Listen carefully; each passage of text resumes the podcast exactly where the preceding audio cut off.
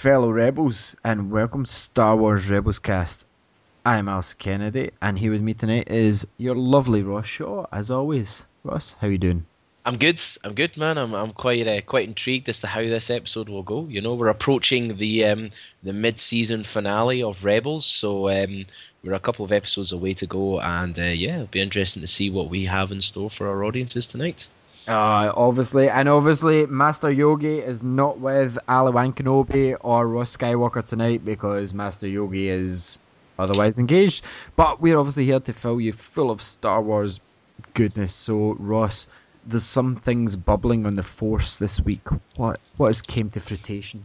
Yes, there's a couple of news pieces. Well, when I say a couple, there's only really one or two. Um, yeah, um, it's been announced. Well, I've, it's been announced or rumored and announced that um, the Star Wars Force Awakens trailer, which everyone knows is coming out within the next couple of months, is not repeat, not going to be uh, attached to uh, the Hobbit which is obviously Ah. the big film in December. Nasty Which, Star Wars, evil Star Wars not attaching themselves to my film, my precious. it kind of makes sense if you think about it. I mean, Yeah, you know, man. Disney would rather probably, if they're going to attach it on to a their own film, property. attach it to a Disney film, you know. Um, so yes, it's not going to be attached to the Hobbit, which obviously brings out the speculation as to when it should be. I mean, we know it's to be with us within the next six to eight weeks, I believe. The So Macy's the next parade, Macy's parade, Thanksgiving parade, Ross. So you got Thanksgiving parade. Yep. I've got the Super Bowl down as Ooh. mine. So I mean, over a billion people worldwide will be watching the Super Bowl one way or another. Uh, it'll be interesting to see whether or not they. Million. It'll be uh, interesting to see whether or not they um, they attach the uh, they have a halftime show. Uh, however, the the Thanksgiving parade. I mean, but then again, Thanksgiving's only right. It's just round the corner. Like, do you think? Do, do you really expect us to sort of be witness to the Force Awakens trailer by next week? I'm not trying to you know disagree, but you know. I, I was just blotting that out there as one of the examples. Ross. Well, to be Thanksgiving would be interesting. I mean, when when is the next Marvel film due to be released? It's the? Avengers next March, I believe. The Avengers two, Ah, uh, see, I think I'll be a wee bit too Age of Ultron. away. and I don't think they want to tie it into that. You know, because then they Yeah. might. You know, I think probably even though they've bought them over, I'm still sure there's still Lucas people, and George Lucas is still the the creative director or whatever it is. So he's got the overall say, even though Disney own it and could go go away, Mr. Yeah. Lucas. Um, and I still think that Stan Lee or someone has got to say at Marvel. Yeah. Um, so I don't think they'll combine them or do anything like that. But I do do think there's another option, Ross, that was mentioned. I do have full faith that they could do a worldwide TV broadcast, like at Christmas. Ah, very On the- interesting. On is it the 18th or 16th that the new film is released next year? Um, it's the 16th of December, I think. So I I could see it on Tuesday the 16th this year that they've got a worldwide simultaneous broadcast sort of thing like because that would be the way to get the biggest audience. I know the Super Bowl gets that many fans, but can you imagine getting even more by putting it on television on a station in each country? It's not beyond Disney's control, but just putting it on and advertising it as a TV program for this one minute short, just advertising it and saying tune in at like say seven o'clock on like Sky One or um, AB whatever the, all the American networks. Do you know they could Disney? It's not beyond their control.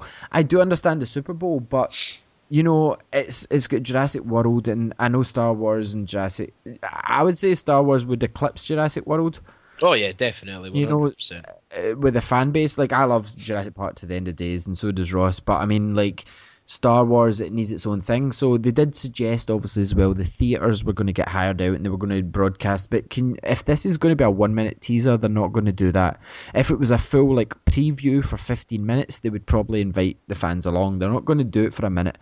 Um, so I reckon possibly even imagine Christmas Day, Ross, worldwide.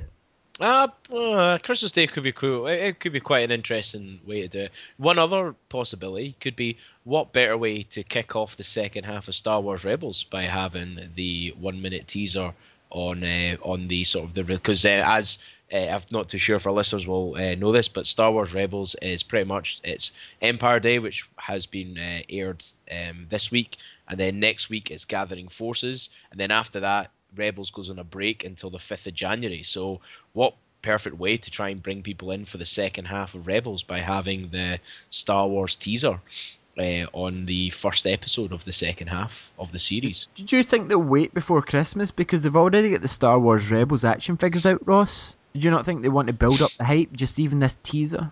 Yeah, it would make sense from a business point of view. Yeah, definitely. Just more. To, it, if you were thinking it that way, maybe Christmas Day could be sort of overshooting it again as well. So it could very well be. Could be like November first, or as you pointed out, it could be the uh, the exact day, the exact day a year before, Before. Uh, it's actually released as well. But either way, uh, ladies and gents, we're definitely going to be seeing the Force Awakens trailer uh, So- within the next couple of months anyway. Well, teaser. I'd call it a yeah, teaser teaser. Yeah, because the rumors are saying that it's no longer than a minute. You know. Yeah. So um, yeah, yeah. So basically a teaser, which is something to sort of whet the appetite before um, before we have the have to endure the year long wait of 2015. So I mean, it's too long a wait. But I will say one thing. I even said this to my wife to be earlier on, Ross, and she looked at me weird because it came out of nowhere. And I was sitting watching TV with her. I can't remember what we were watching. It was it was actually probably Arrow. Um, which if if the listeners who listen to Star Wars Rebels cast do not know, then Arrow is the uh, TV show which is on the CW. I'm pretty sure they do. And if you like that, tune into Starling City Radio. I have I've heard the guys on there are pretty good. So um, I turned round just during the middle of uh, an Arrow scene, and I went, "Do you know what? I cannot believe I'm getting to see episode seven. And she went, "What do you mean?" And I said, "The fact that episode seven is happening because George Lucas' original plan obviously consisted of this whole story." And and she went, "Yeah, but Disney have bought it." And I went, "Man, you've just ruined my buzz." you know that way but it's just like. I, I'm. You can understand where I'm coming from, Ross, because obviously, uh, the Luc, Lucas always said that three, four, and five were the middle part of his. Like he he originally at one point said there was nine films. Mhm. yeah, yeah. He'd always he'd had um, he'd planned it out for nine films. Um, and uh, I believe some of his original plans that he wrote in the 80s for the nine films, which is when he did it, uh, were taken in by Disney as well to sort of have a look as to what Oh, yeah. and stuff Like like, even even I'm sure we talked about in a previous show. You were saying that anything canon, like if they're unsure, they will. George Lucas is like the um, consultant for Disney. He's the Star Wars consultant for anyone. He created Star Wars, man. I know you're. Uh, some people are out there going, ah, but George Lucas made Jar Jar. Hey, man. If it wasn't for him, there would be no Empire. Yeah. And End of the day. Yeah. and it's um yeah, I think uh, I believe like sort of if they're introducing anything like drastic, they would sort of ask him or Oh, yeah. ask his advice rather than What do you um, think? Yeah. And he would give his, you can do it, but this way sort of thing. Yeah. know? Aye, or what if do it this way and do this way, or but do it this way type idea. But either way, Of course. it's going to be interesting, and it's it's exciting times for um for uh, people Star our Wars age um and Star Wars fans uh, worldwide is getting to see an actual an, another film again since the last one was at 2004. Oh, eh, what, what was that? Revenge of the Sith. I think it was Yeah. 2004, 2003, and I remember buying the game day one. I loved, I loved Revenge of the Sith, but um, do you know? It's just one of those times where a lot of people, apart from obviously the fans listening to this podcast, will understand that you're sitting there, and you must have at one point in your life when you're watching Clone Wars, Ross went, "I'm never going to get to see a Star Wars film again, am I?" I did, You know? uh, yeah, yeah. A few years. If, if somebody told me like uh, three, four years ago, like before the Disney Hmm. um, buyover said, "Oh, there's going to be a Star Wars film in 2015," and I, I would have went, "Bull crap! There's Yeah. no way that's going to happen." That's Um, doohickey. yeah, yeah, exactly. Kind of good. But then again, if somebody also back then said you're going to see a, you know, a, a you know, like um, Avengers two, Jurassic World, you know, a fifth Terminator, all in 2015, I'd still be like, bull crap. yeah. So it's exciting times for moviegoers as a whole, but As especially whole. for Star Wars fans Star as Wars well. fans, yeah. So- I'd, I'd say Star Wars fans it clips them all. The only thing that could maybe top it is Back to the Future Four, starring the original Yeah. cast. Uh, yeah, mm, maybe, yeah, possibly, but still, though, Star Wars is Star Wars. But uh, Mm. but yeah, I think that's that's pretty much all that I have That's- anyway for the all. Star Wars news. I think that's quite good to Well, there, of. there was a wee line though, Ross. Before we dive in, there was a line that was kind of revealed. I know I love to get you reading your lines and shameless plug Star and Set Radio, but Of course, yes, um, yeah, we do have a line. Uh, um, there's been a line that's supposedly been leaked from the script, and uh, basically uh, everybody believes that this is actually like a, a true line. Like this is basically like what's going on. Um, two six. Let me just try and. Yeah, find this li- this line, listeners, really. Um, Ro- I did not know about this line till Ross told me tonight, and I was even this one line. It's not even "May the Force be with you" or anything. It just gave me so many ideas. I'm sure all you have, and I would, I'd love to hear them. Obviously, at Rebelscast on Twitter, tweet them. But Ross, Yeah, the um the line is basically um obviously uttered. We're assuming uttered by Han Solo, uh, and the line reads, "Chewie, we're back home." So Oh. it'll be very interesting to see how that plays in, if it is a real line, how it plays into the film, and uh, what where is is home going to be Tatooine? Is home going to be Oh. where um where Han was originally from, which is Corellia, or you know, it, it, it raises up quite a lot. I reckon it'll be we're back home onto Tatooine. as I Tatooine, think that was yeah. believed. I believe that was where he sort of bases most of his I would, operations. I would, or I'm it could a- be Chewie, we're back home, in the sense that there are rumors going around that at the start of Episode Seven, uh, the Millennium Falcon is in somebody else's hands. So it could be the fact that Han Solo and Chewbacca are, are uh, get themselves back into the cockpit of the Millennium Falcon, which That makes more sense A considering lot that better that than my idea. their home. So uh, it would be quite cool to see them. You know, maybe they've lost, maybe they had to sell the Millennium Falcon between the thirty years of from Episode uh, six and seven, or Nah, they've don't- lost it or whatever. But I, either way, it would- would be quite cool if that line was I've them got- sitting I've in got- the cockpit going, "Chewie, we're back home." I've got an actual news story now that you've said that. I always imagined them going back to the Wookiee home world, and then I imagine them going to the Corellian system, but I don't think they'll touch on that because there's a lot of um, expanded universe uh, or legends. Sorry, legends now. We'll call it legends now. That um, is around the Corellian system, and I think they might want to dive into that at some point with their extended films, especially with the rumored Boba Fett one. So you saying that, Ross, which you haven't said to me before tonight. Thanks for the heads up, dude. You know, I, I, I, dude, I literally just it came and it, it just came. It was on the top of my head when I was like kind of list hmm. listing. Like my mind was kind of going right. What what would be home for Han Solo and Chewbacca if it wasn't Tatooine and Corellia and not Kashyyyk? It's like well, the only other place they're always at is the Millennium Falcon. So it was So you heard on it the ball, first. You know, yeah, heard it there First. first. I literally. Star Wars Rebels Cast UK. No, I can imagine it right now, and I don't want them to think that they've sold it. I can't imagine that happened. What I imagine is that Han slipped back into his old ways, and he's bet it. And I would love only one person to have won it off him. And who would that be? Oh, Mister Calrissian's. Lando. Has he been? Has he been even confirmed that he was going to be? I'm sure. I'm sure. I'm sure he has, and if not, you've heard it here first. If he appears in that movie, um, but even if he's not, there could be a way of working it in. If you know, um, oh, what's that actor's name?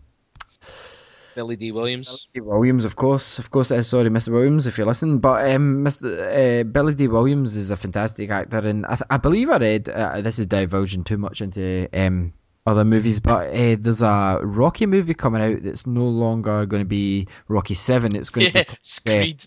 Creed, and it's Yeah. about Rocky helping out Apollo Creed's son. So he's going to be in that.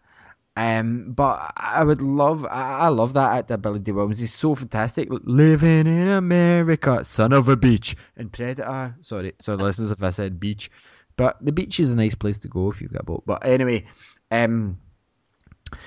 In this, I would love him to have lost it back to Lando, and Lando's sitting in Cloud City as like the sort of overlooking governor of the new kid, and he's like, "One more time, Han." And he's like, "One more time," and they go, "Son of a Jedi," and like high five, you know.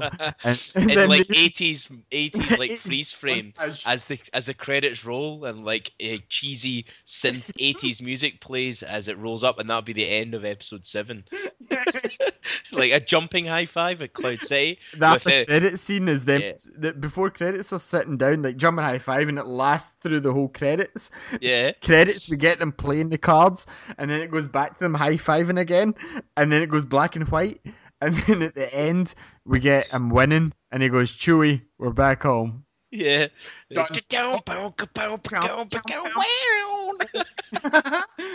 Drops the mic and Han Solo Yeah. walks off swaggering. Aye. Every day I'm hustling, hustling, hustling. swaggers into the sunset as as like Kenny Loggins style music plays. Dun. oh. Stay frosty. So uh, yes, uh, that was the other piece of news was that um, Sure. lovely line, and I think we had good fun speculating in that one. But um, yep, us here at Rebels Cast were in agreement that it could be Millennium Falcon as as his home, and it Oh, could be the fact that Lando ha- he's bet off his Millennium Falcon to somebody, which we hope is Lando, to then start off like uh, the spin-off movies being like a buddy cop style thing with Lando and Han dealing justice in the Outer Rim. My God, Ali, we need to get this right. We need to get on. We need to get it. Oh, it'd be like it'd be like Lethal Weapon crossed with Star Wars, and it'd oh be god. Han and Lando. Mel Gibson. No, Mel Gibson. uh, so yes, uh, that's, that's that's that's how we're going to leave our new segment on process. on the on the possibility of a Lethal Weapon Star Wars uh, spin-off film Yeah. with and Han. Anyway, um, just start with the episode discussion, which was um, Star Wars Rebels episode Empire Day, and I believe that is episode six now. Uh, yes, episode six, Empire Day. Uh, it was it's it was the first sort of foray uh, of Star Wars Rebels delving into sort of multi-episode uh, storyline. Now, the Clone Wars suffered a little bit with a couple of their multi-arc storylines where know- it dragged you know, on. I will, I will to- make a sorry, Russ, but I will make a point with the Clone Wars because I've obviously been rewatching it as um, Yeah. I'm waiting for the Rebels episode every week that I need. Um, they made a problem up to season three, I think it was, or just season four and five. That on TV the broadcast was kind of like broken up, so they had action an episode, then another one. However, one of the episodes in the Clone Wars, you had Ziro. I don't know if you remember Ziro the Hutt. Uh, yes, uh-huh. Right. They went to jail, and then you had a future episode where Obi Wan and uh, I believe it's Quinlan Vos put them in jail. Yeah, um, actually, I was going to tell you this off air when you mentioned Clone Wars, but on the actual StarWars.com site, Yeah, there's, There's an a- official list. Yeah, there's an official listing where you sort of jump between episodes, series, and episodes in order for it to make a little more sense. I'm not too sure if that, that was done purely because of the way it aired on TV, but there Oh. is like sometimes you start. For example, like the movie for Clone Wars, you- you're not supposed to watch that until you've watched like four episodes of season three. Then you watch the movie, and then you watch like season two, part of season two, then season one. Yeah, blah, whereas blah, the blah. network at the time and the people that were dealing with it at the time released it broken up for more action. And it, Ross, that's one thing I salute Disney for. Apart from a lot of the things, like I was annoyed with the uh, official canon breakup, and then I understand why they done it. They cannot move on forward from that competently as a, a company. yeah, So, um, cancel it all makes sense. Keeping the Clone Wars makes sense, but the fact is that that list went up once Disney owned it. So Disney have officially wrote it down and went, "Oh, hold on a minute." These TV networks, I can't remember where the Clone Wars was on, because the first time I seen uh, Clone Wars the movie was on Sky Movies, and I rented it, and I was like, "What? This seems in the middle of something. Who's this? Who's this?" You know, like Ahsoka. Yeah. I didn't know who Ahsoka was, and I was like, "Right."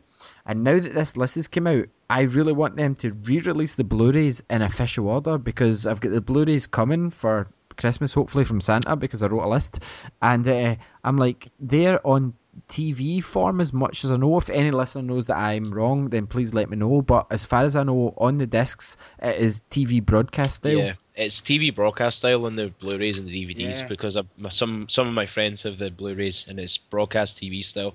But what would be great for Disney is if uh, on for the Blu-ray release of Episode Seven, they release like the prequel trilogy, the Clone Wars, Rebels. The original trilogy and episode set. seven on a huge, like hundred plus, like a bit like the Ah. James Bond style box set, Yeah, I've got but for Star Wars. That would be That, ridiculous. that would be that would be over three hundred pounds. It would be so good though if they did it.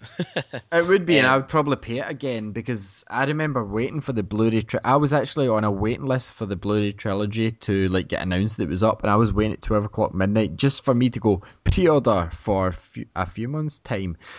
and I remember it arriving, and I was like, "Oh my god!" And Tasha could not understand. Uh, this is getting into a wee bit of banter, ladies and gentlemen. We apologise. Regular Rebels cast broadcasting will resume soon. And uh, Tasha was like, "Why are you so excited? You've seen them before?" And I goes, "I haven't seen them on Blu-ray." and uh, they arrived. and I was so happy with them, Ross. Like you know, the presentation of them was sweet, and I know George Lucas put his fingers back in the pie and uh, changed a few things. But obviously, like I said before, I've got the DVD special edition with the untouched as a bonus disc, and the only reason I bought the DVDs with the untouched is because there are rumors Disney may release it again, but personally, I cannot see Disney doing that.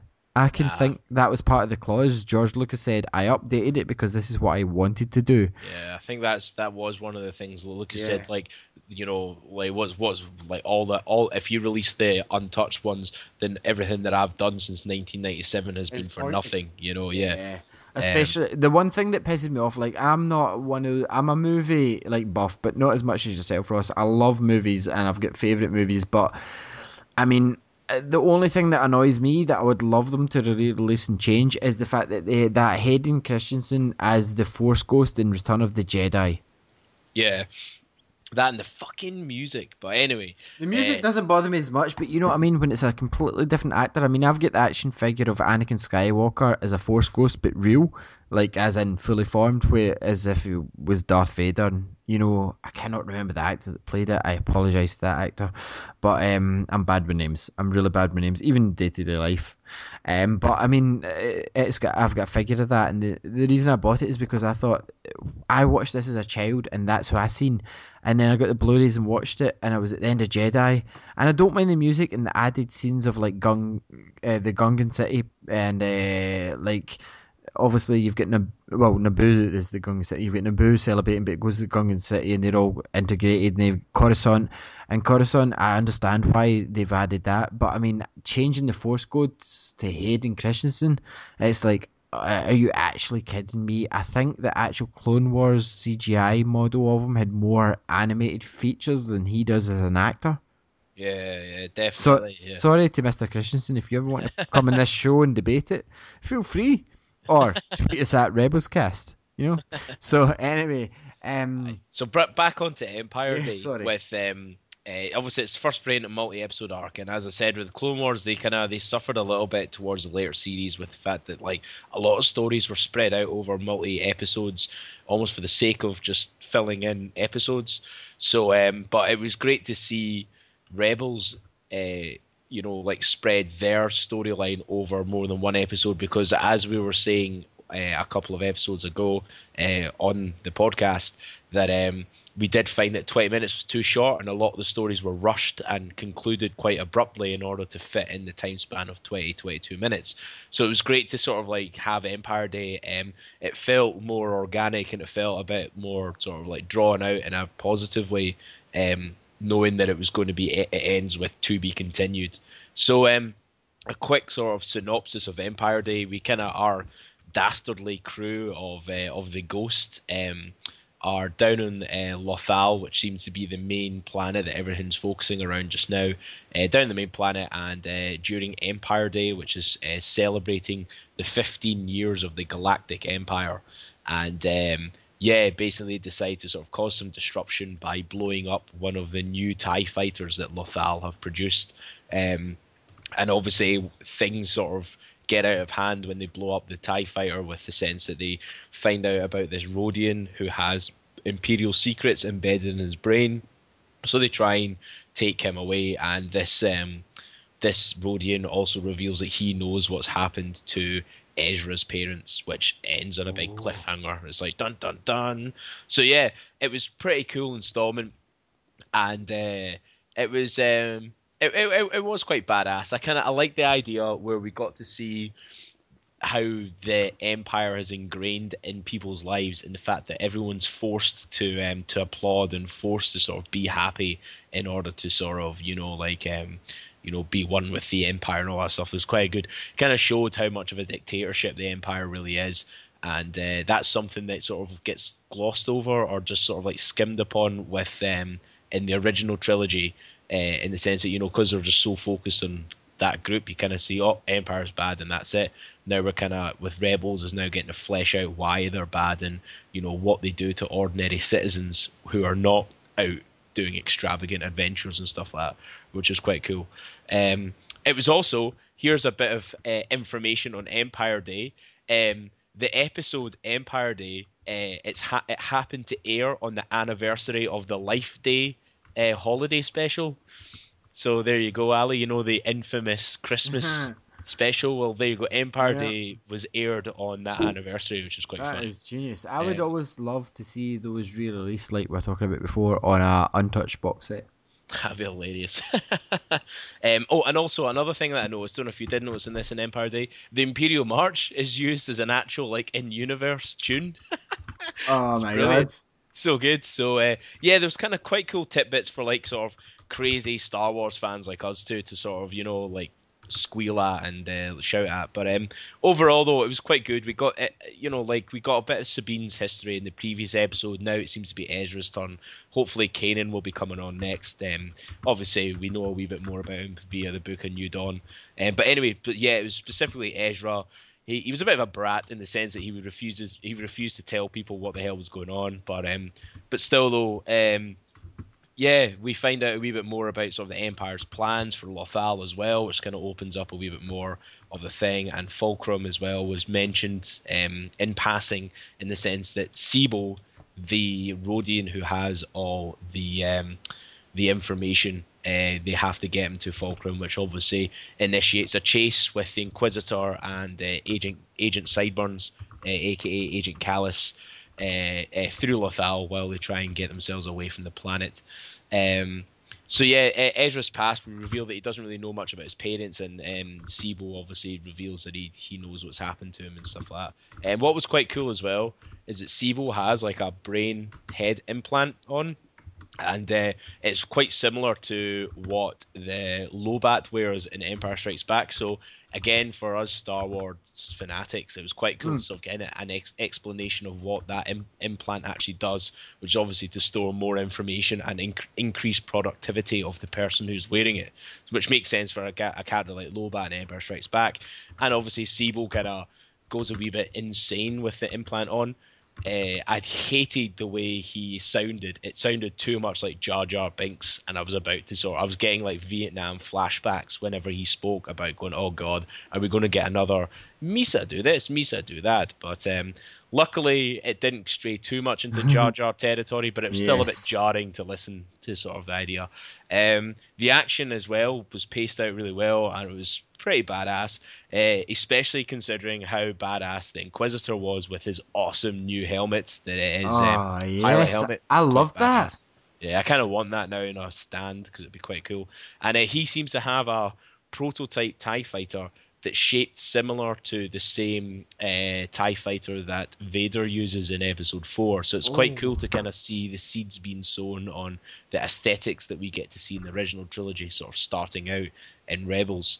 Uh, which is quite cool. And then finally, we get to see the stormtroopers putting up a bit of a fight, which is even better. Like this, it's like one sort of Imperial commando guy just manages to jump on the the sort of like um, the the troop transport that the crew have managed to sort of use as uh, to escape in, and he jumps in, kicks some ass, and it takes Kanan having to use his force powers to get rid of him, which was quite cool. And hopefully, the reason they've added that in is because they they've been listening to the fans, realizing that uh, everyone thinks that the stormtroopers are sort of like uh, being a bit too soft on our crew. I know it's Disney, and I know they have to. Um, you know the group have to survive and, and get out unscathed, but still you've got to can't make their villains too hapless. So it's quite cool to see one of the troopers actually like you know do some do some action and some badassery where he sort of kicked ass and knocked Ezra to the ground, knocked Kanan down to the ground as well, and uh, he was about to sort of like had the upper hand until obviously the force was used to get rid of him. Uh, an Imperial combat driver, that's who it was. Uh, so yeah, it was quite cool to actually finally see somebody stand like an unknown stand out in that manner, and it kind of showed, you know, it kind of made the troopers not as stupid as they they tend to be um, shown in the show. But yeah, overall, it's, in my opinion, I thought Empire Day was quite a cool a cool wee episode. Like. Uh, it, it, it did quite well. It, it- the pacing was great. It set up a nice sort of cliffhanger as well.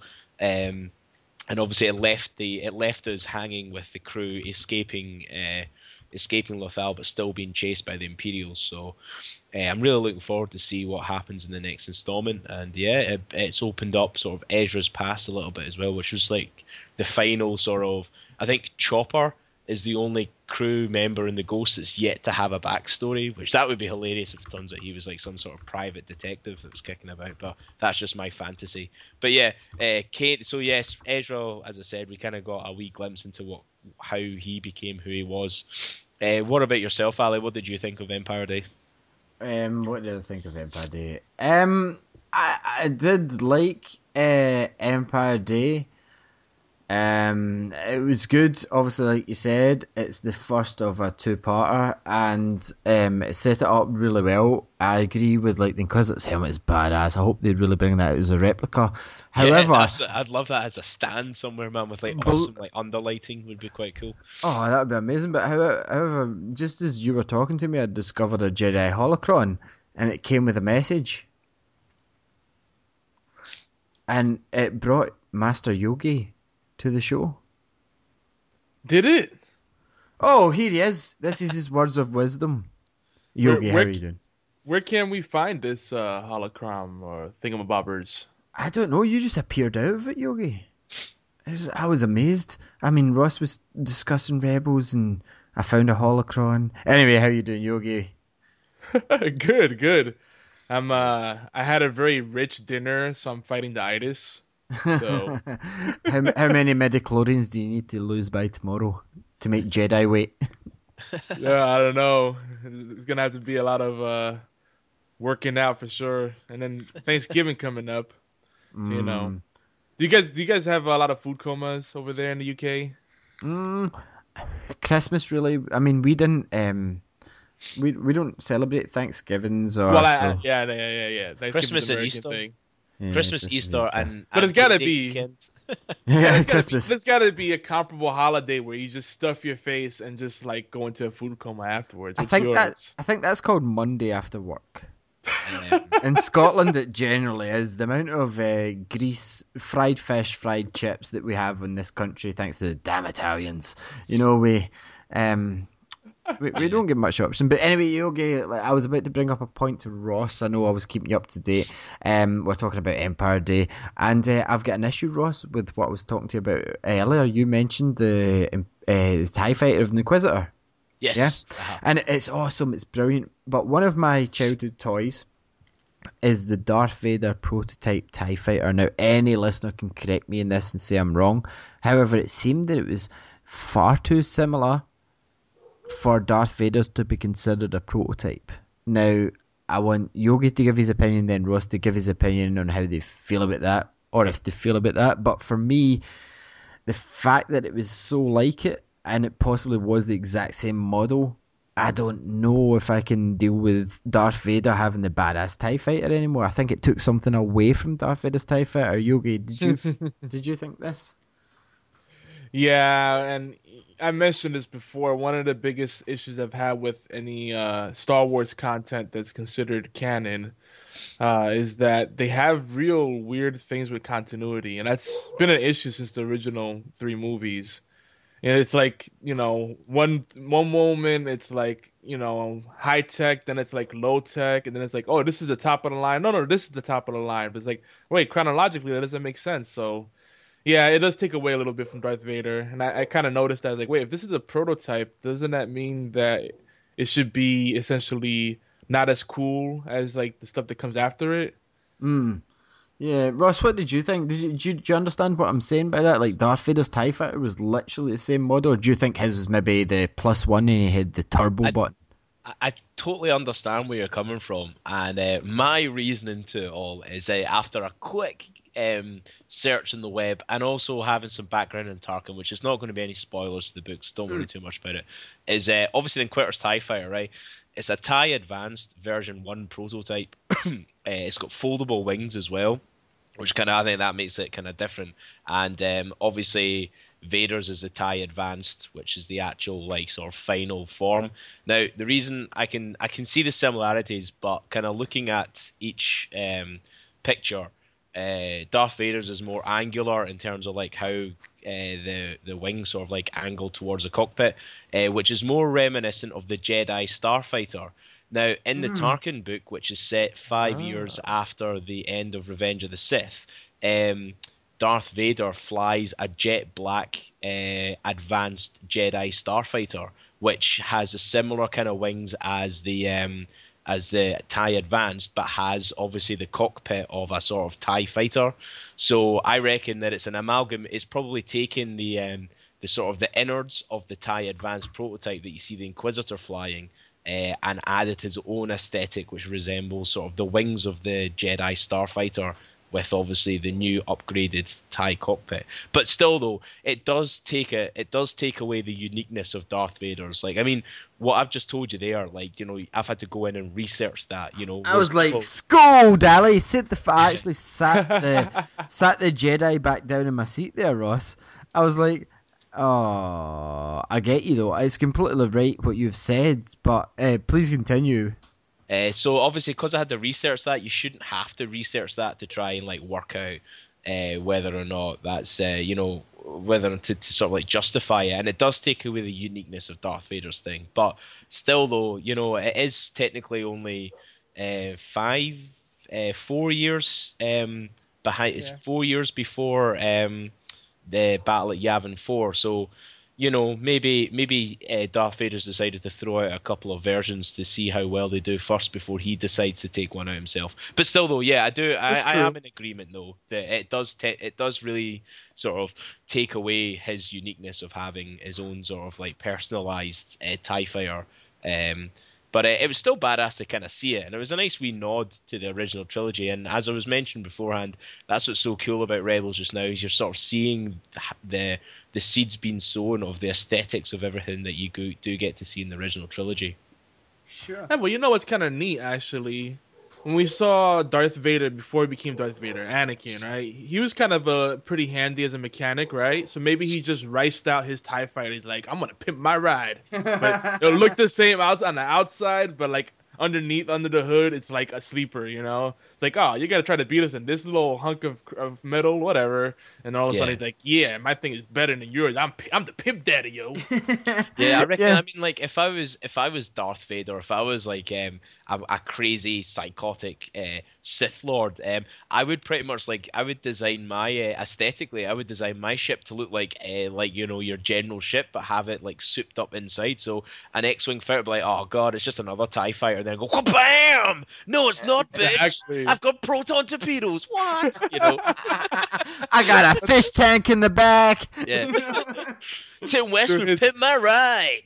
his seat like it, it vibrates. It has like shiatsu massage rig set up in there, lower lumbar support. That's that's ex- Yogi's just figured out the biggest mystery of them all. Why um, Darth Vader said, "I have them now because I'm so massaged."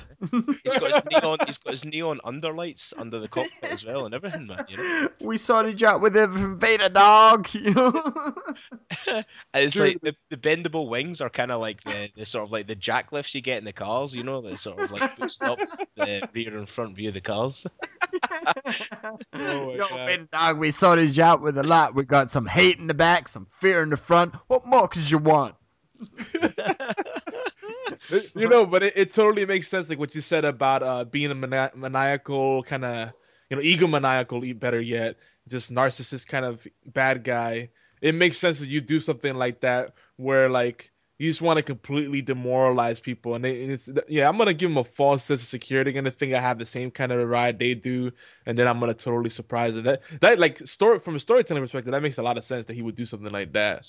Yeah, um, but I, I, but still though, it does it still strips away that kind of you know like when you saw Darth Vader's Tie Fighter when I first saw, it, I was like, wow, that's like so different. Even though it's like it just got angular wings, but still you're like, holy crap, you know what Darth Vader's Tie Fighter is like, and now you kind of go, oh well, hang on a minute, they've been in production for the past five years. Oh, okay then, you know, without you know like aesthetically anyway, you can't really tell the difference, but um.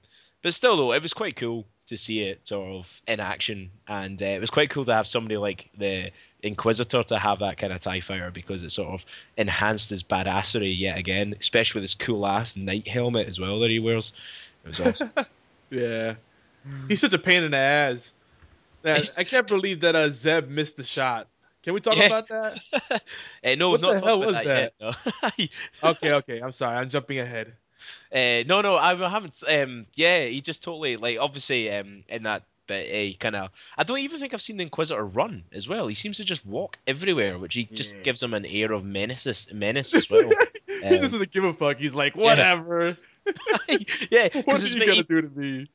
It's like it's in a chase, and you see all the other Tie Fighter pilots sprinting to the ship, and he's just like meandering over with his lightsaber, out going, "Ah, don't worry, I'm just going to stop and have a have my piece first before I head out and Do fly." you know, away." every time he walks, all I hear is um like gangster rap songs for a reason. Do you know what, Millie? He's got he's got some swag.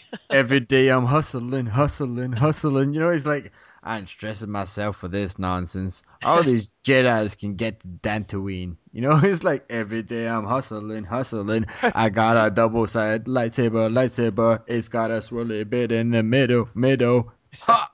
Sorry, But- too far. But yeah, uh, with with the shot the Zeb We had, gotta make that a meme. Or you could, or he could do the whole little thing where, like, if you, if you get a scene of him dusting off his shoulders, you could get some song like that that, that has in the lyrics, and he's just dusting, like, just looping him dusting off his shoulders, like doing a little dance. That'll be a dance one day. Actually, it already is, I think. I mean, you know, hip, in hip hop, uh, people going to convulsions is a dance, so why not? yeah, exactly. They could The do exact- Inquisitor dust off. so in, in, in say a hundred years in Earth time, we've got people doing the Inquisitor shuffle. Cha-choo smooth and walk slow, walk slow. Dude, it's gonna be the next big thing in weddings. You heard it here. You heard it here.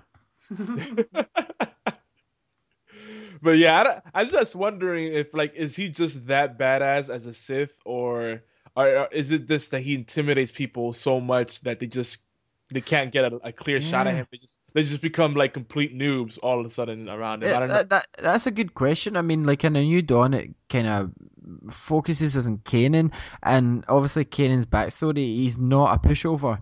So Ross, what I wanted to ask you this tonight, Ross. That's a good lead in, Yogi. Yeah, Master Yogi, Master Yogi. Um, I mean. I- I'm gonna pass it over to Ross because I wanted to know his opinion on the fact that, like, like Yogi's just brought up that he's the Inquisitor. As much as we've read, he's been giving several force talents from the Emperor and the Darth and Darth Vader himself. But um, does that mean he's fully trained in the Force now that you've seen him a bit more? Um, I mean, I don't know. Um, I, like personally myself, like Yogi, from what I've read, it's more like he's been given bits and pieces. But you know, from what I'll, I'll ask you first before Ross, because um, I mean, you asked the question, but I mean, do you think he's fully trained? Do you think he's like Darth Maul, Darth Vader style level, or do you think he's just picking up bits and pieces? You know, is it a whole intimidation game he's playing? He's got the intimidation factor down pat. I I can't think of many many foes in the Star Wars universe that, that I know of that have that, that kind of presence that he does. You know, An Inquisitor is a pretty badass name, but uh, I mean, I think it was originally brought in from the RPG series that um, Master Skywalker knows a bit more after he was uh, searching for his holocron. Um, I mean, as far as I see it, I think the Inquisitor. I know we've been led to believe he's just been trained on by the attack dogs. He's, he's one of Vader's attack dogs. But I mean, Ross, like, like oh, sorry, I'll pass it over to you finally. Um, I was just talking to Yogi there. Um, like, what do you reckon? Like the Inquisitor's status? Like, I want seen to it. I want to say I want to Yeah. say he's more than an attack dog. I think that they're downplaying it. There's, he must have some bigger role in that. You know what I mean? Like, it's Yeah. they- they- Yeah, they're now that- a little now bit that- of Now that it's canon and we've got rid of Galen Marek, unfortunately, Jedi yeah, rest his I mean, soul. like I think I kind of think that like, I reckon he does have attack dogs. I mean, like the galaxy is like you know like thousands and thousands of billions of people out there. You know, so Darth Vader can't go around. I think I, I'm pretty sure at the when Order 66 was announced, right, there was over like a hundred thousand Jedi's in the galaxy, right, or something ridiculous like that. So there's like a fuck ton of Jedi still to be sort of like you know exterminated. Uh, and if you think about it, it'd be only the main generals that got killed in the immediate af- in the immediate sort of Order 66. There'd be a whole load of people that um that wouldn't have been around or who would have been training and blah blah blah blah blah. So anyway, uh, in terms of like the uh, the attack dog idea, I reckon, yeah, there are attack dogs out there, Invaders probably taken people, brainwashed them, and trained them in some form of Dark Jedi stuff.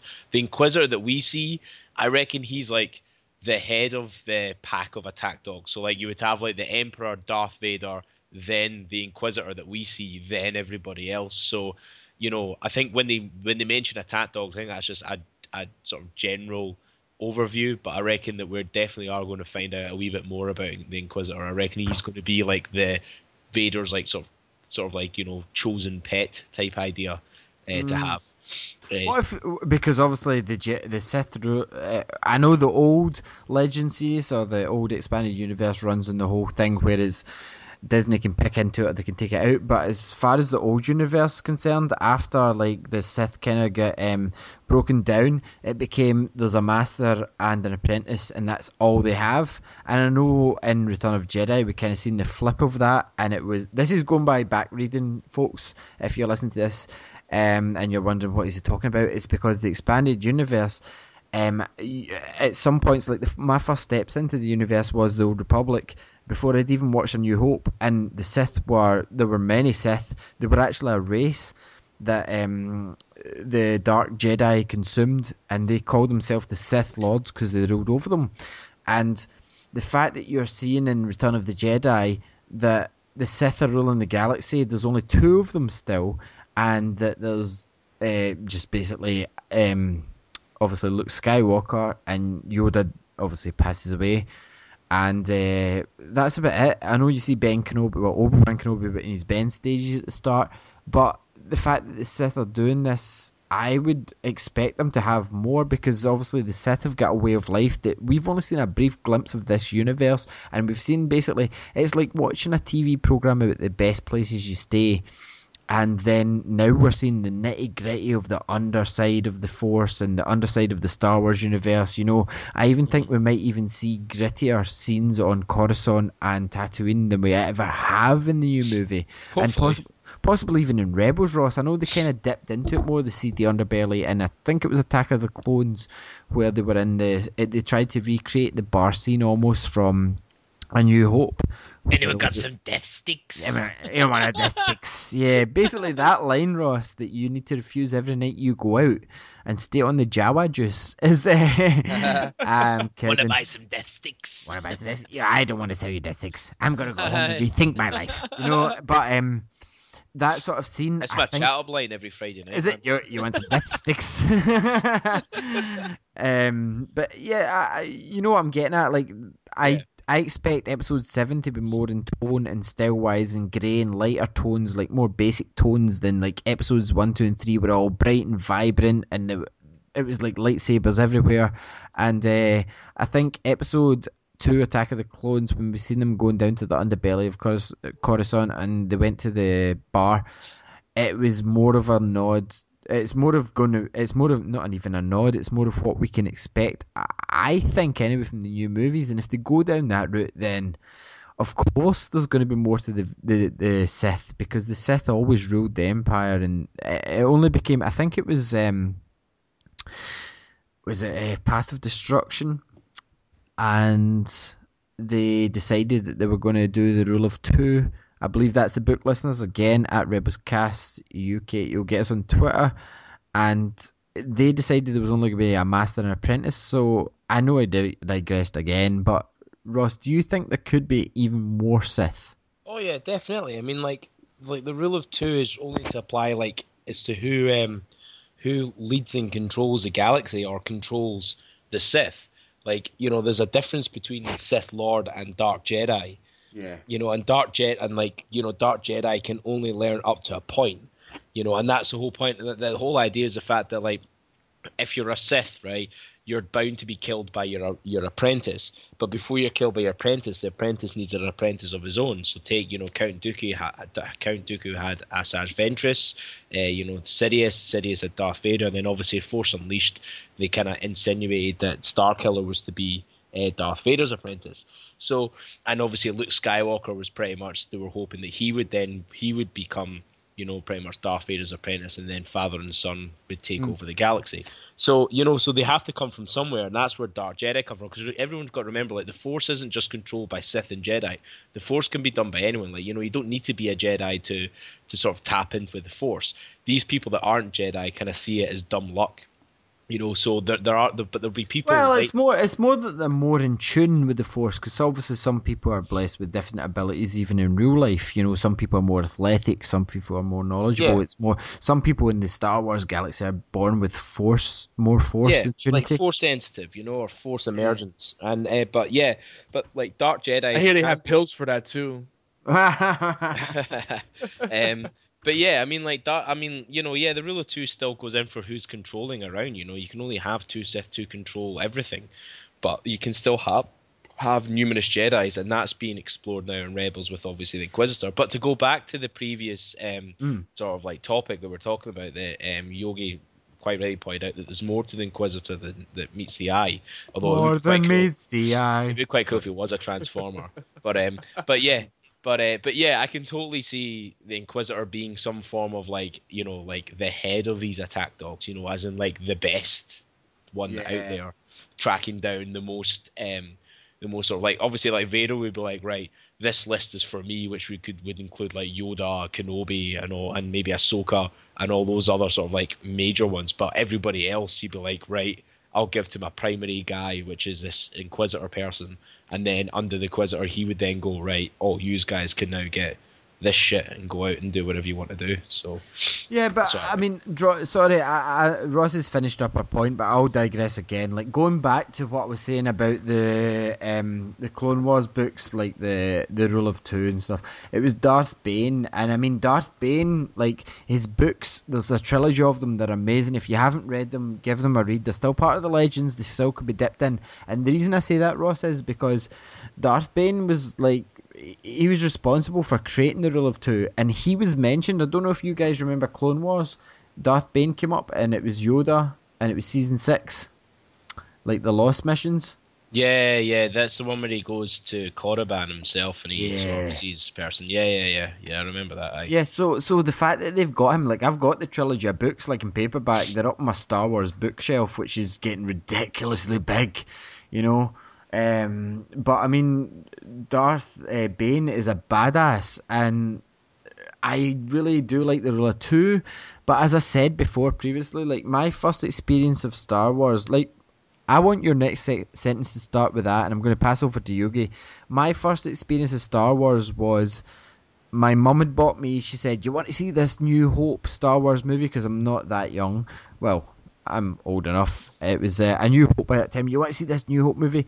Read these books because mum always wanted me to read. And she goes, "I got you these comics," and it was Old Republic, and I learned all about the Old Republic, and I I learned so much about Star Wars. And see, by the time that I'd watched um, A New Hope. I, I was confused. I was confused as hell. So my mum done it all wrong. She gave me this stuff, and not that she's a Star Wars fan, um, but she gave me the Old Republic stuff, and I was reading through them. I was like, "Where's Nomi Storm Rider?" I was like, "I cannot understand these characters. Why is there no Sith? Why are the people not treating each other the same way?" But I realised that. Um, the Old Republic was set many, many years before the Battle of Yavin. So my first experience of Star Wars wasn't the movie. I must have been about five, six possibly, and I get introduced to these comics, and uh, I couldn't get enough of them. I really hope that the Disney team focused on Old Republic at one point, and even the dawn of the Force eras. But Yogi, what was your first experience of Star Wars? Like literally, I don't even talking about seeing it in the cinema. I'm talking about did you have an action figure before you'd seen it?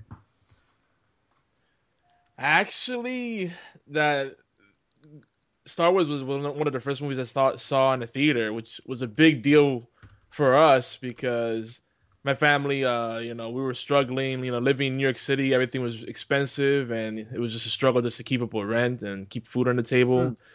And uh, so when you know, I went to see that in the theater, and my mind was blown. And it was, it was also one of the first uh, VHS tapes that we owned, which is Mm. weird because usually like especially my mom like my dad liked a lot of different kind of stuff especially if, if there was like scantily clad women in it that made it cool for him But uh, my mom, she didn't, she never liked anything that seemed too unbelievable. So like flying ships and all this kind of stuff, and people f- using their mind to control others. She's like, ah, that's unbelievable. I'm like, yeah, that's why it's fiction. but uh, yeah, it was just fun. I, that's one of my fondest memories, just watching that the movies and then having my mom go, "Pfft, that's that's that's not realistic. But uh, beyond the movies, I mean, you know, that alone was big. Like, Just watching in the theater and getting that big screen experience. But um, you know, one of So, my so fondest was it was though, it Star Wars that you seen, or was it A New Hope? it was the the first the first of the, The trilogy. Yeah, Nice. yeah, yeah, dude. So, and then uh, beyond that, it was um going to Macy's, which is a big department store out here in the states, and they were one of the first people to have the Star Wars action figures, and they had a whole area just dedicated to Star Wars. And I thought the coolest thing was when they had a Jabba the Hutt um action f- like playset that had like the trap door in it. ah, nice. And I was like, oh my gosh, I need all of this. yeah, and not much has changed since that, right? No, no, no, no. I, I, I still wish I could have it all, but uh, you know, when you have kids, it's a little tougher. Cause then it's like you're worried that the kids will get into it and like start playing with it, or they might bump into it and break it. It's like ah. So uh, until I get to set up a vault, you know, like Scrooge McDuck, you know, Yeah. keep all my treasure. you yogis and- yogis make make treasures that he dives into. Yeah, exactly. You know, I, I tried that before and it doesn't, doesn't work very well. Well, how many? well, a dollar bill wouldn't work. That's true. I, I only had like a pile of like maybe I don't know five dollars in pennies, and it didn't work quite as well. Maybe that's what I was doing wrong. But yeah, that that yeah, that, it, there's a lot of history there. Like you know, with me growing up, you know, and I never well, like growing up, not even right the right phrase because I still haven't grown up. but you know, Star Wars, uh, He Man, you know, that's like my stuff that I was just like completely like a total nerd about. Thundercats, like all that stuff together. Oh, sorry. Dude, yeah, all that stuff just made me a total freaking nerd all the way. so Ross, what about yourself? Like, God. um, we've known each other for a, a, couple of years now, and uh, a couple. what what was your very first start? Yeah, I know. I'm yeah, I can't remember. Uh, I can't remember my exact. Try and remember your your first far back Star Wars experience when you were young. got- was the there's, one there's that a made you couple, well, a couple of highlights. A couple of highlights when I was younger that sort of more more memorable. Um, playing with my um, because I was born in 1988, so I'm, a I'm a wee youngin. So basically, I my, I think my first experience must be playing with the um, the Star Wars action figures my uncle had. Uh, I think I remember he had the Millennium Falcon with all the storm, with a couple of stormtroopers and a few of the other Oh, things, a few of the other so ones. So jelly. And um, he had the Millennium Falcon and he had a snow speeder. And I remember playing with them. Uh, and then the other one I remember is getting a black eye from ta taping taping the plastic goalposts with blue and red electrical tape and fighting with my friend in the in his garden. And uh, we were like sort of doing a lightsaber fight and. Uh, his mum shouted over to us, and I looked over just as he swung his red lightsaber right into my face, and I got a black eye.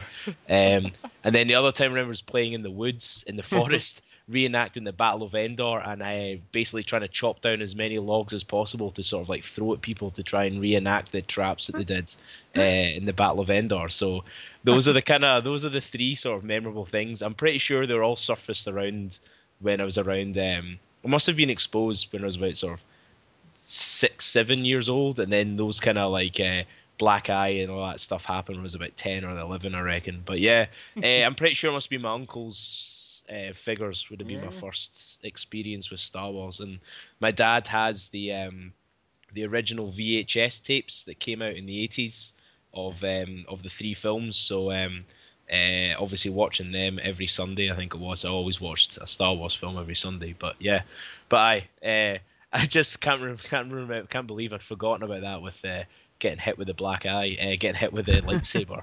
That's that is absolutely brilliant. That is brilliant. Yeah.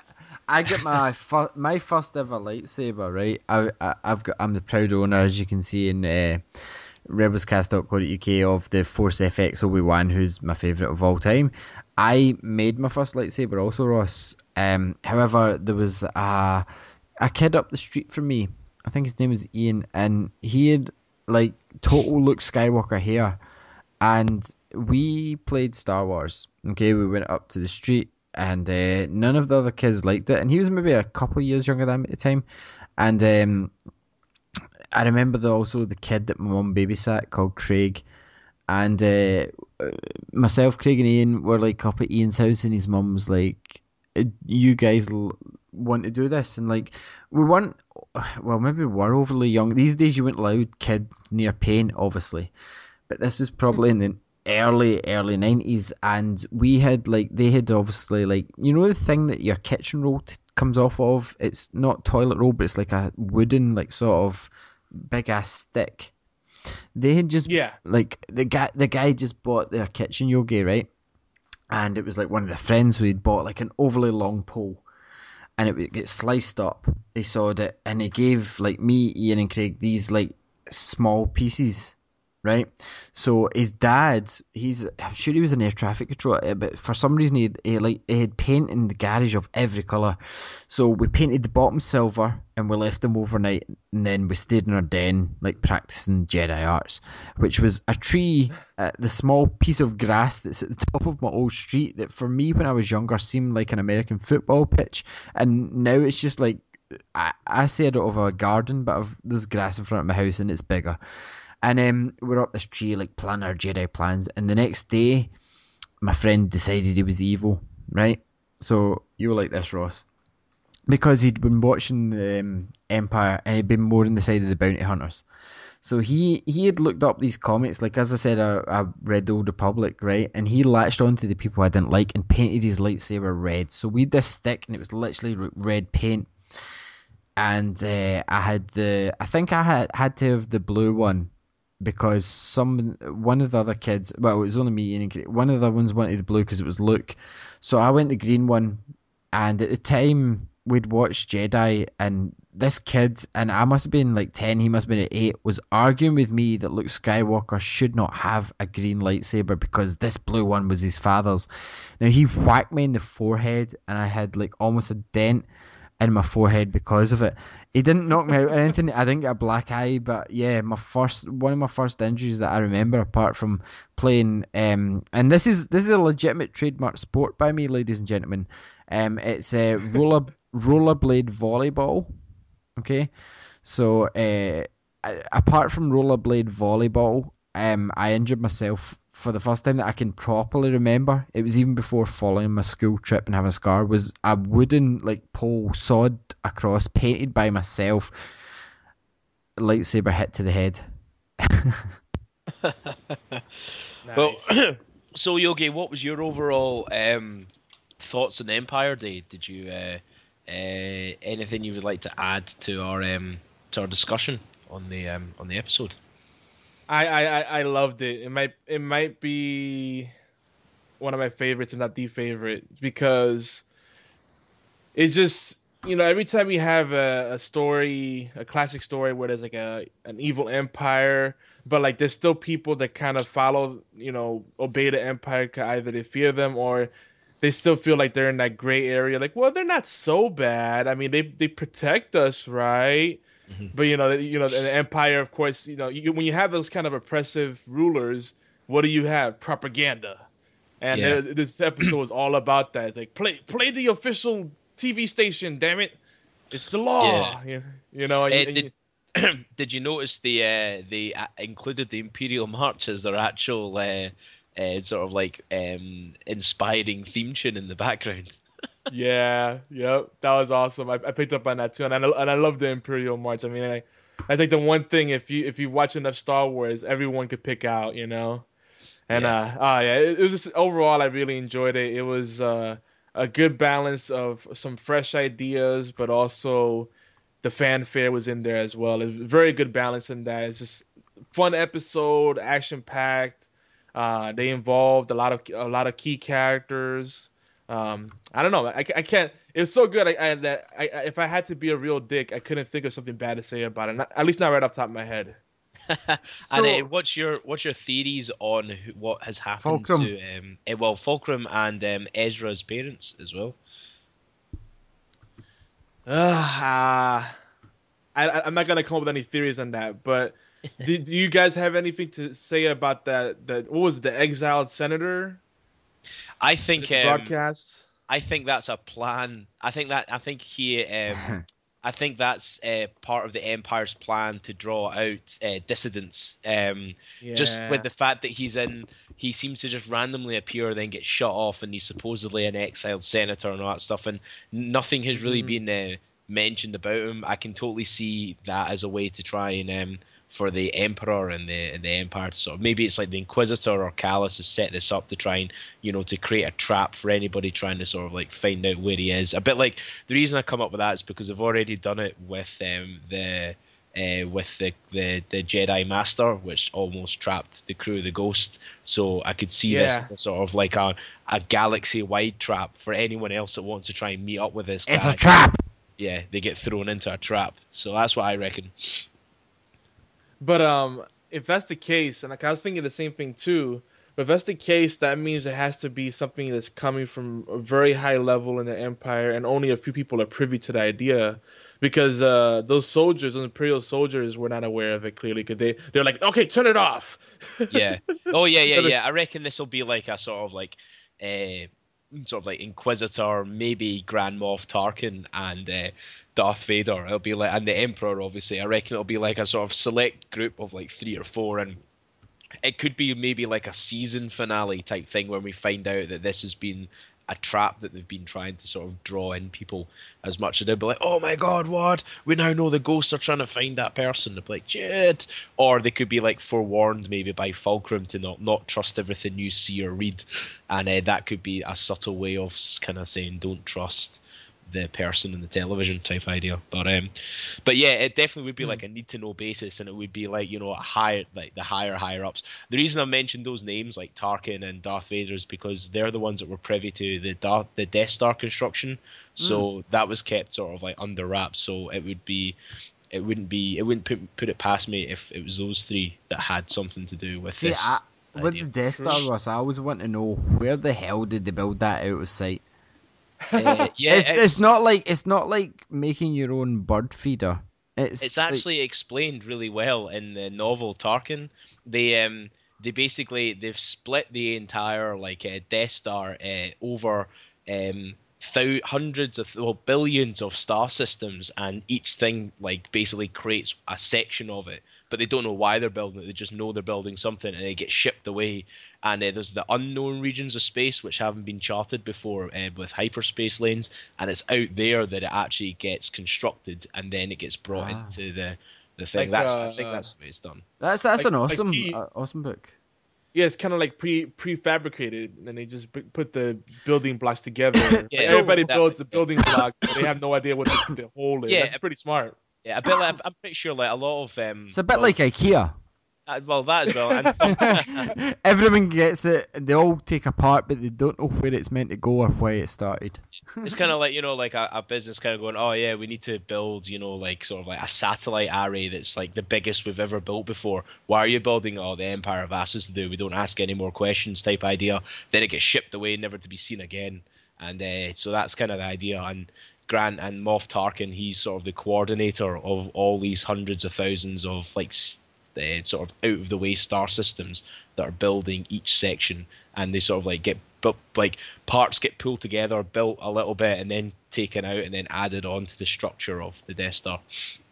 Do you think that that like what I, I, I wonder like what kind of components they use to build the Death Star? Like, did they use some of those locking screws? that You have to like put the screw in and then twist it to get it to lock. Because Yeah, if you don't no- do those right, it gets it gets all wibbly wobbly. You know. Yeah, no one, no one's got Yeah, Allen no. key to fit it together. You know, you, You- use the rated Allen key. It's always like the one off size. Like, damn it, I have the bigger one and the slightly smaller one, but not the one in between. or when you accidentally screw it like it's not like completely like flush and then you you accidentally pull the screw in and you like sort of like warp a wee bit of the the sort of the steel or the wood and you're like oh god damn it man so that'll be why like that's why the second Death Star took, like was still under construction was because somebody had forgotten the Allen key so they had to go away on the other side of the galaxy to get one That's probably what it was. Or or they were waiting for the spare parts to come through because they opened up the instructions and realized they were missing a couple of screws, so they had to wait until they got the replacements in. That, see, kids, that's why you don't take the some assembly required bit too lightly. You have to really take that to heart. yeah. Always check your inventory before you start. I've learned the hard way. That's that that's Ross's um, e-match profile. I'm kidding, I'm kidding. Ross is one with the force. So anyway, I think at that point we're gonna have to wrap up the show. Jedi's and Sith Lords and re- fellow rebels.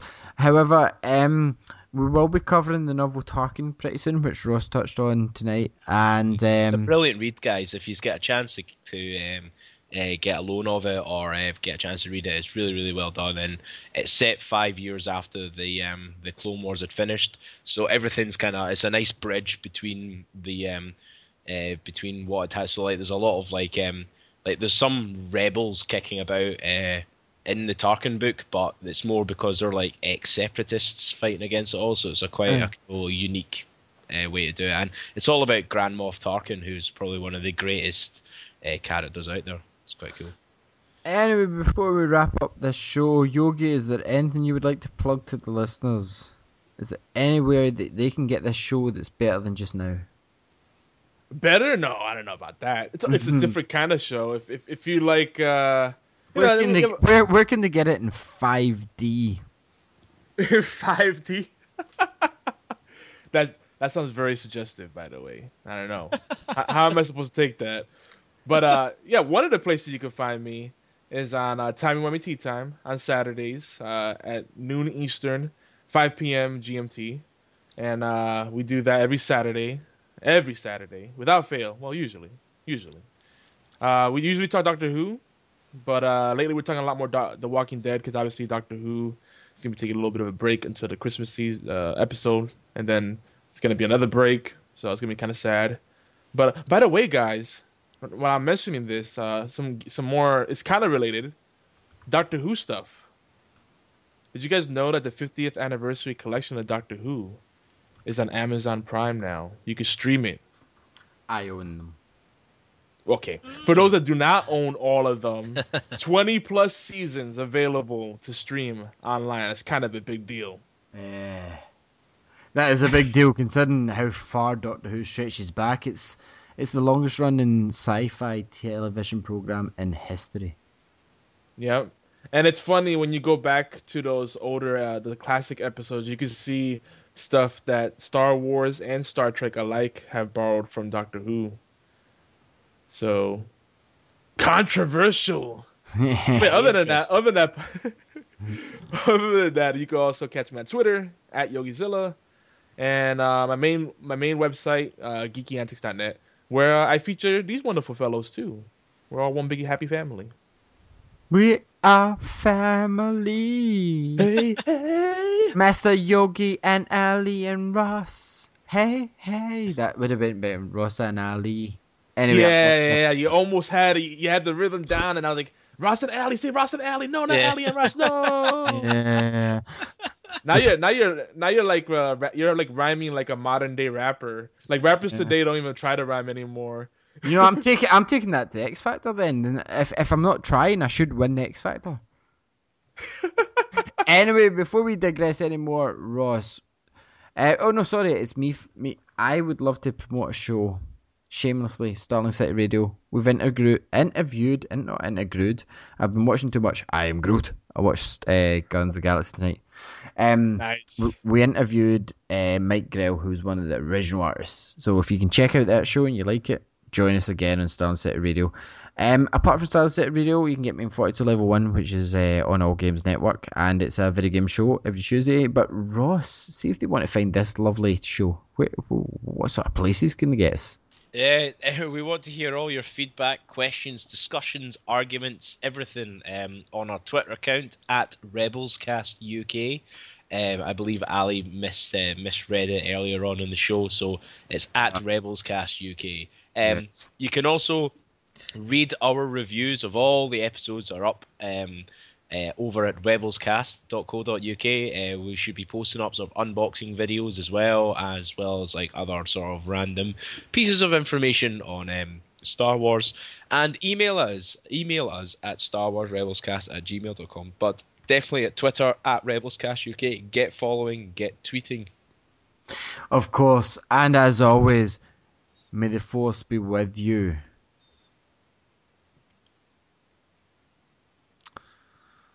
Ross, you didn't say it, and I'm leaving this bit in. Always. Because you'd already said as always. know, I know, thought there's no I know. point I should do it. I was like, how do you follow that up? He said always already. Yeah. I know, I know. anyway, folks, thanks. Bye, guys. My bad. Always fo- follow the force. Bye, guys.